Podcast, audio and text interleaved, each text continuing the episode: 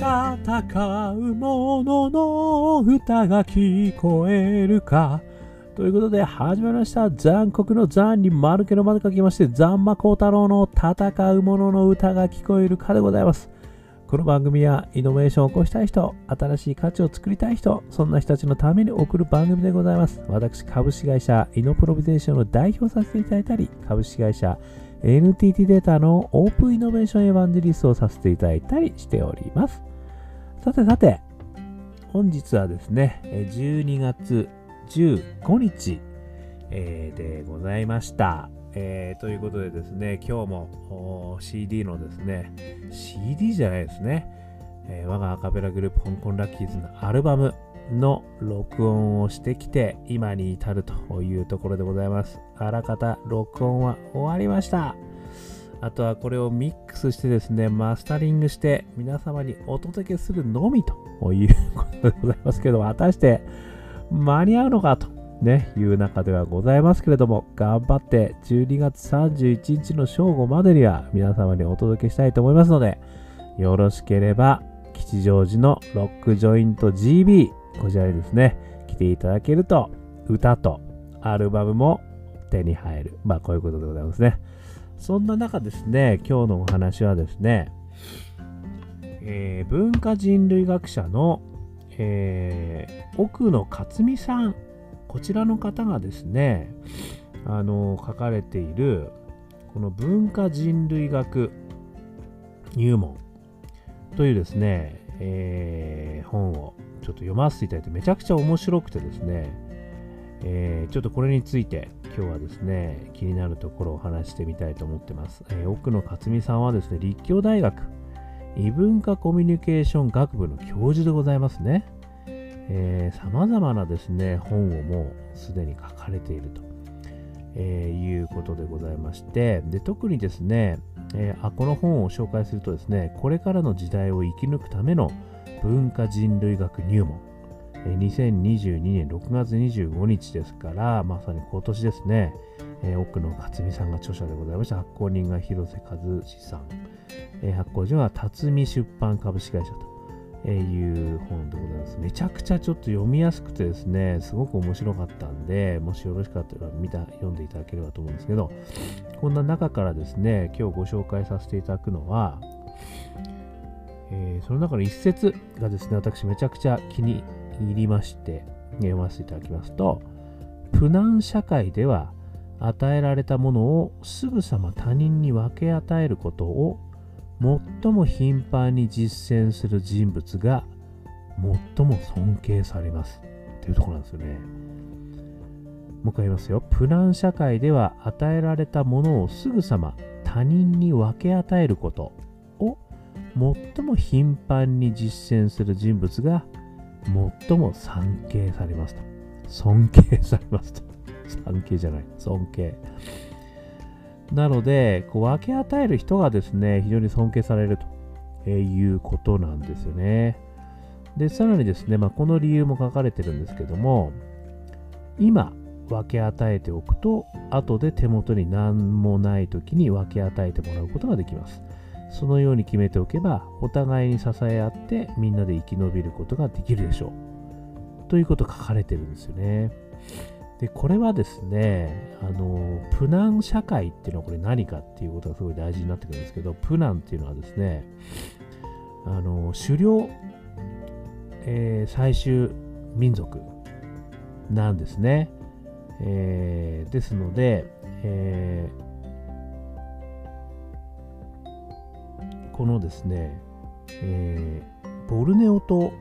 ですね、え、マレーシア、インドネシア、ブルネイの3国からなるに暮らす人口約1万人の狩猟採集民、あるいは元狩猟採集民と、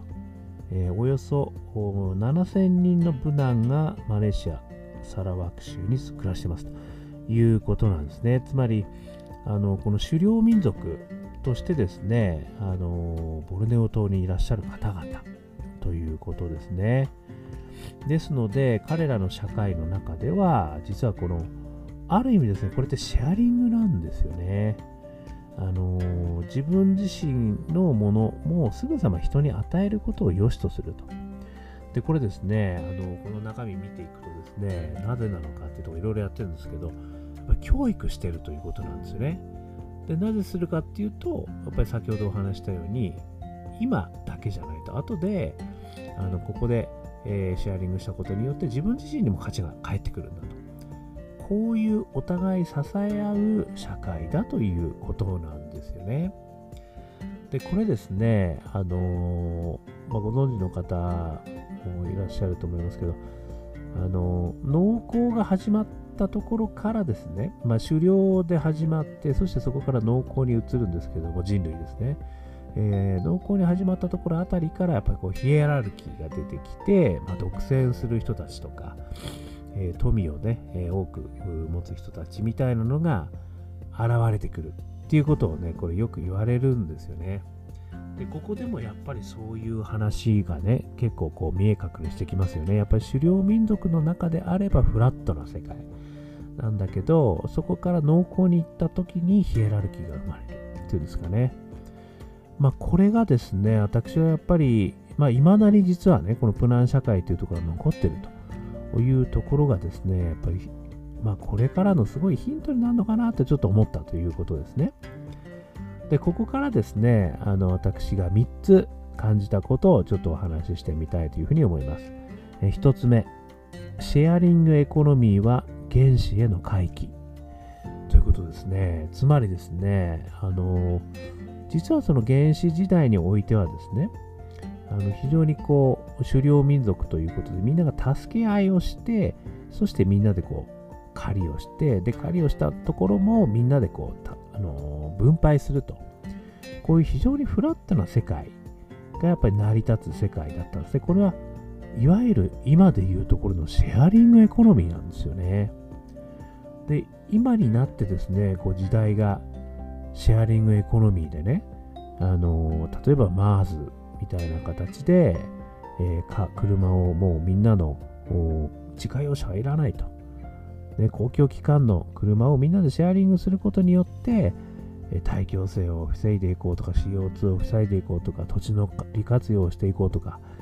こういう活用の方向が生まれてるわけですよね。ですのでこれは実は我々が今進化しようとしている方向にシェアリングエコノミーがあるっていうところがこれがすごく面白いなと思ったんですよね。つまり実は我々がね、新たなイノベーションということで考えているようなシェアリングエコノミーも、実は原子へ回帰しているという言い方もできるということが、まあ、非常に面白いなと思ったんですよね。これが一つ目。それから二つ目ですね。Web3 のフラットな世界にすごくこれは似てるなと思ったんですよね。つまりですね、やっぱりその Web3 の世界に入っていくと、あのまあ、ブロックチェーンの世界だったり、えー、分散型 DAO の世界だったりするわけですよね。で、それっていうのは中央管理者がいない。まさにフラットな世界になっていくと。で、でインターネットを作った Web2.0 の頃の人の夢も実はフラットな世界ができるんじゃないかと思ったんだけど、結局やっぱりこう階層社会になってしまった。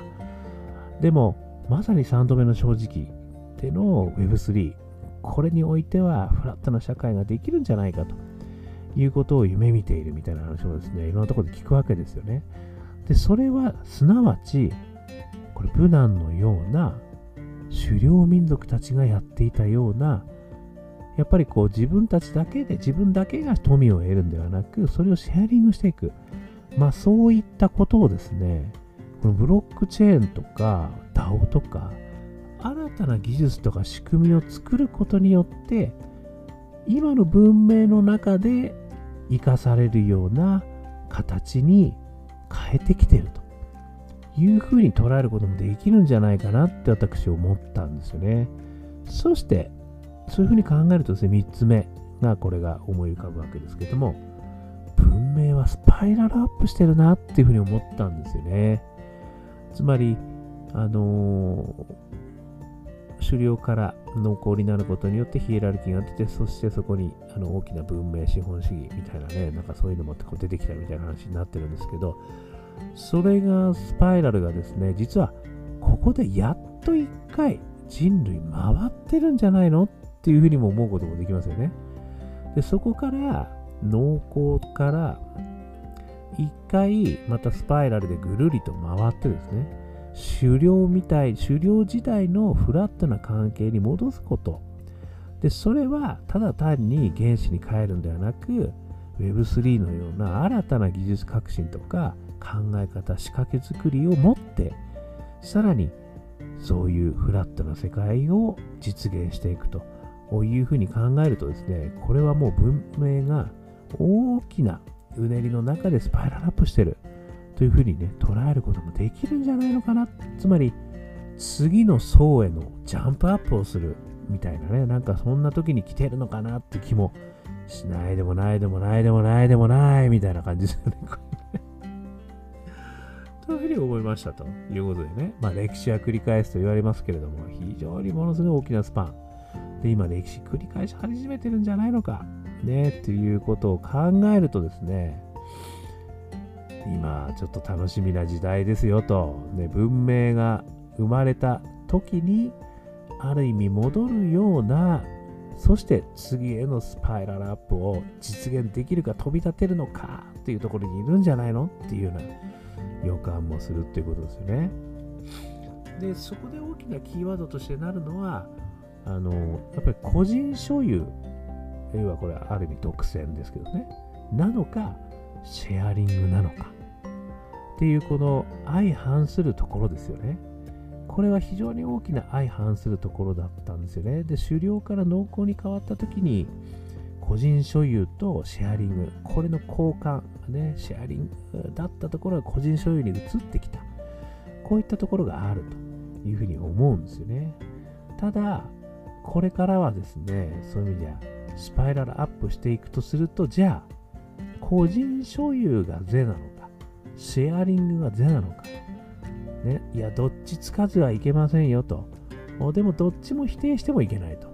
こういう中で有効となるのが何ですか、皆さん。最近私、話しましたよ。そう、正解です。アウフヘーベンですよね。これ、ヘーゲルさんの弁証法の中で言われてるアウフヘーゲンが必要なんじゃないか。つまり、個人所有、そしてシェアリング。これのアウフヘーベンをもしやるということが Web3 なのか？みたいなね。もっと DAO なのか？みたいな。もしくはちょっと違う仕組みあるのか？みたいなところがですね、これは次の世界のイノベーションとして求められてるんではないでしょうか？ということですね。えー、今回は妄想してしまいました。というお話でございました。少しでも参考になりましたら幸いです。アンカー .fm 毎日話しますんでよかったら登録してください。Facebook とかね、SNS やってますんでよかったらコメントください。我がカペラグループ、香港ラッキーズ中年ワンダーランド、元気が出る曲をストリーミングしてますので、中年不思議国、検索検索してみてください。そして一人からでもイノベーションできる。そんなことを書いた本、オープンイノベーション21の秘密、絶賛電子書籍、リアルに書籍、発売中でございます。1時間ぐらいで読めますけれども、中身は濃い濃いということでございます。えー、そして最後にですね、えー、私、大企業、スタートアップ、中小企業の皆様、いろいろですね、えー、イノベーション、オープンイノベーションを支援してますので、何かお困りのことがありましたら、か、か、軽くじゃない、えー、忌憚なく、もしくはお気軽に、えー、ご相談くださいませ。そして最後に最後に、えー、今から起業したい、ね、なんか起業するの怖いな、そんなこと思ってる方、ね、新たな起業家のためのプラットフォーム、え、用意してますんで、よかったらお問い合わせください。でそして、一番最初にね、録音の話しますけれども、え、我がアカペラグループ香港ラッキーズ12月31日にですね、正午からワンマンライブやります。そこでアルバムも発表されます。えー、吉祥寺ロ,、えー、ロックジョイント GB、ね、ぜひぜひ来てみてください。ということで、配信もあるよ。今日も聞いていただきましてどうもありがとうございました。それでは皆様頑張りましょう。また明日